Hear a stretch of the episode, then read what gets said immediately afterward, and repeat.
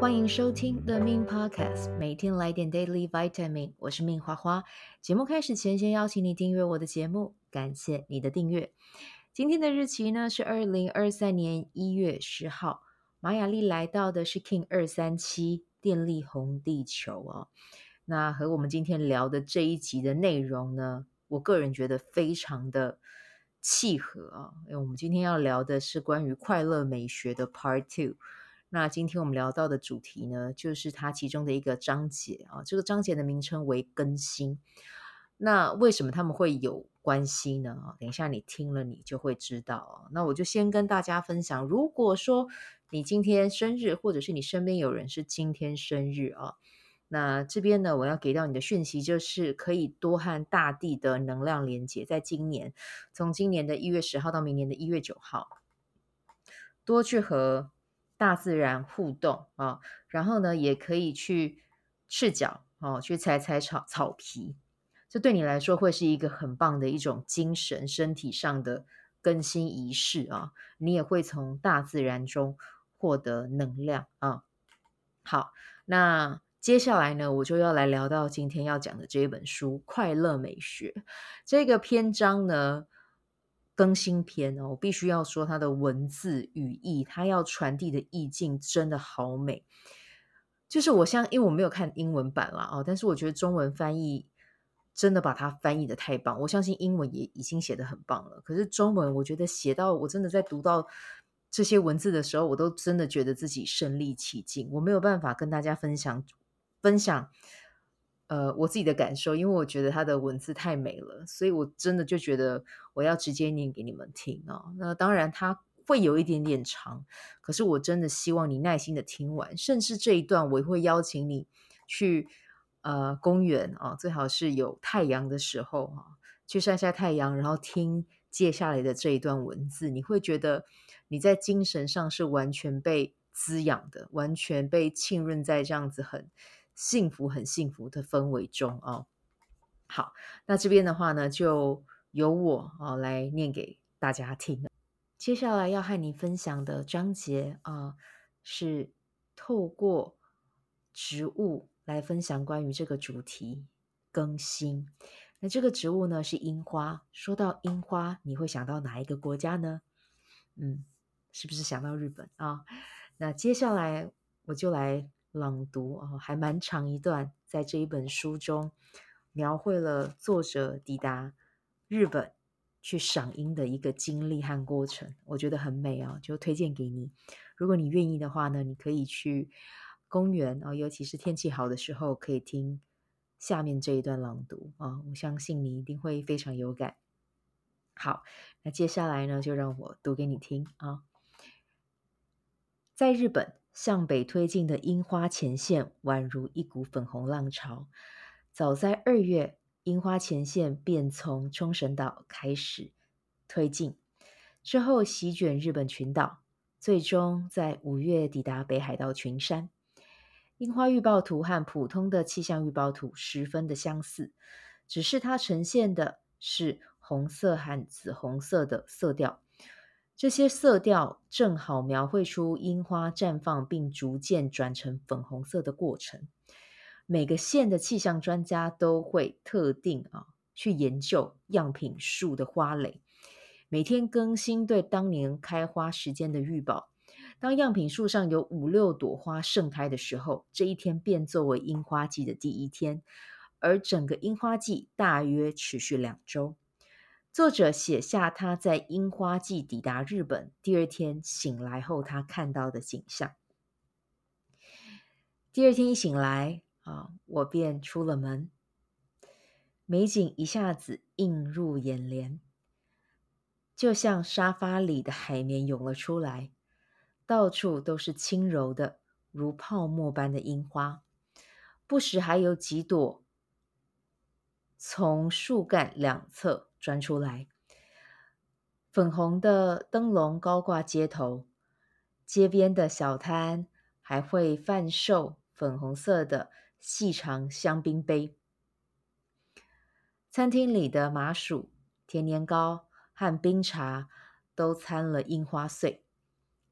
在便利商店里，我看到了浅粉红的七巧巧克力，还有樱花味的可乐。那淡淡的色调似乎还散发出了光芒。人们悠悠然漫步，不禁略感茫然。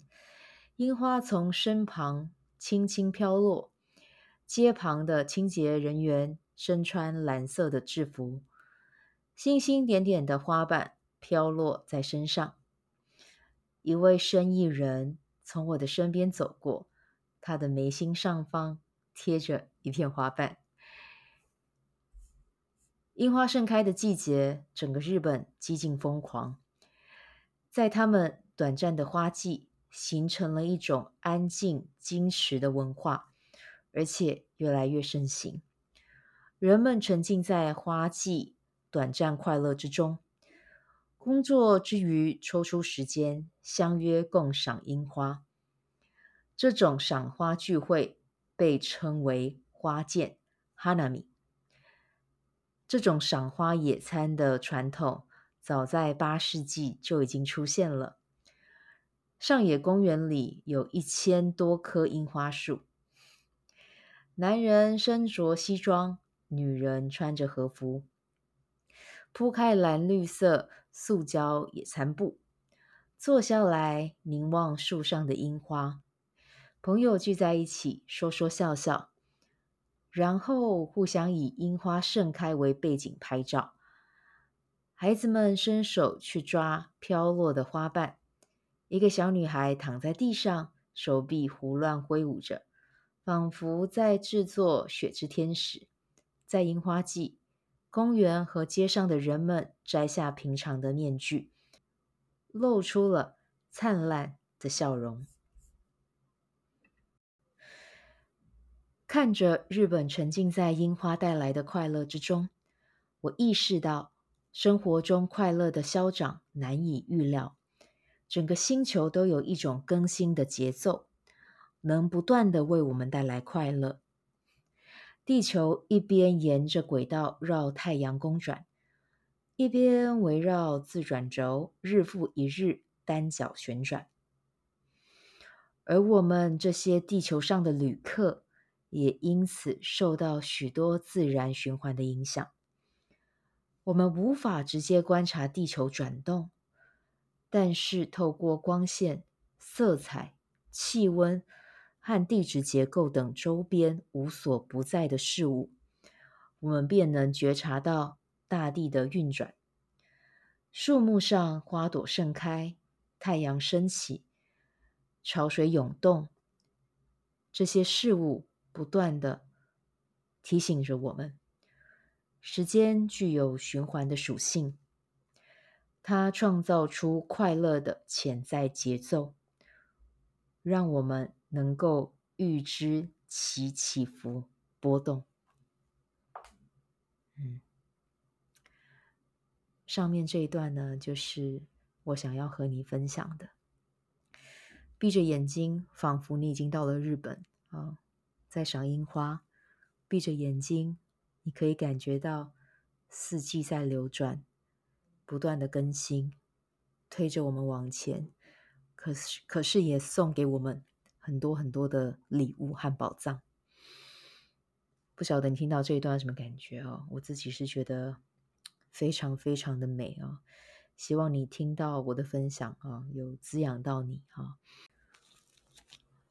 作者 Ingrid 在这章，他同时也探讨了为什么花会带给我们这种愉悦感。这种快乐的感觉，让人们啊愿意花钱啊去到不同的国家、不同的区域啊去赏花。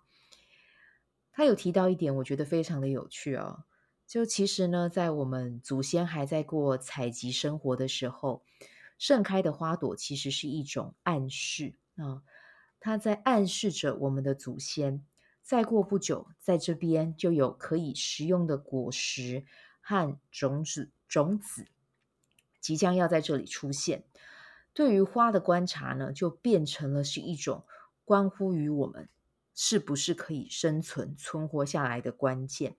那这个特质呢，其实它也内化成人类的一种普遍的特质啊，我们都拥有这样子的呃，把花啊跟丰盛啊跟食物连接在一起的一种能力啊。但其实呢，随着人类的演化哦，我们可能已经忘掉了，其实花跟食物之间是有关系的，但是它其实已经存在于我们的潜意识中啊，就是它会让我们感觉到花啊，就是很可以带给我们生命力啊，可以带给我们很快乐啊，就像以前我们的祖先看到花朵会很兴奋，因为他他们就会知道。哦，我有东西可以吃了啊！虽然说我们现在已经不需要再有呃这样子的能力去观察花什么时候开，我们就会知道哪里有食物。我们现在已经不需要了。可是我们会看见花，看到花的那一刻，我们就会有一种很自然、很自然的那种愉悦感。其实就跟祖先看到花朵那个感受是很类似的。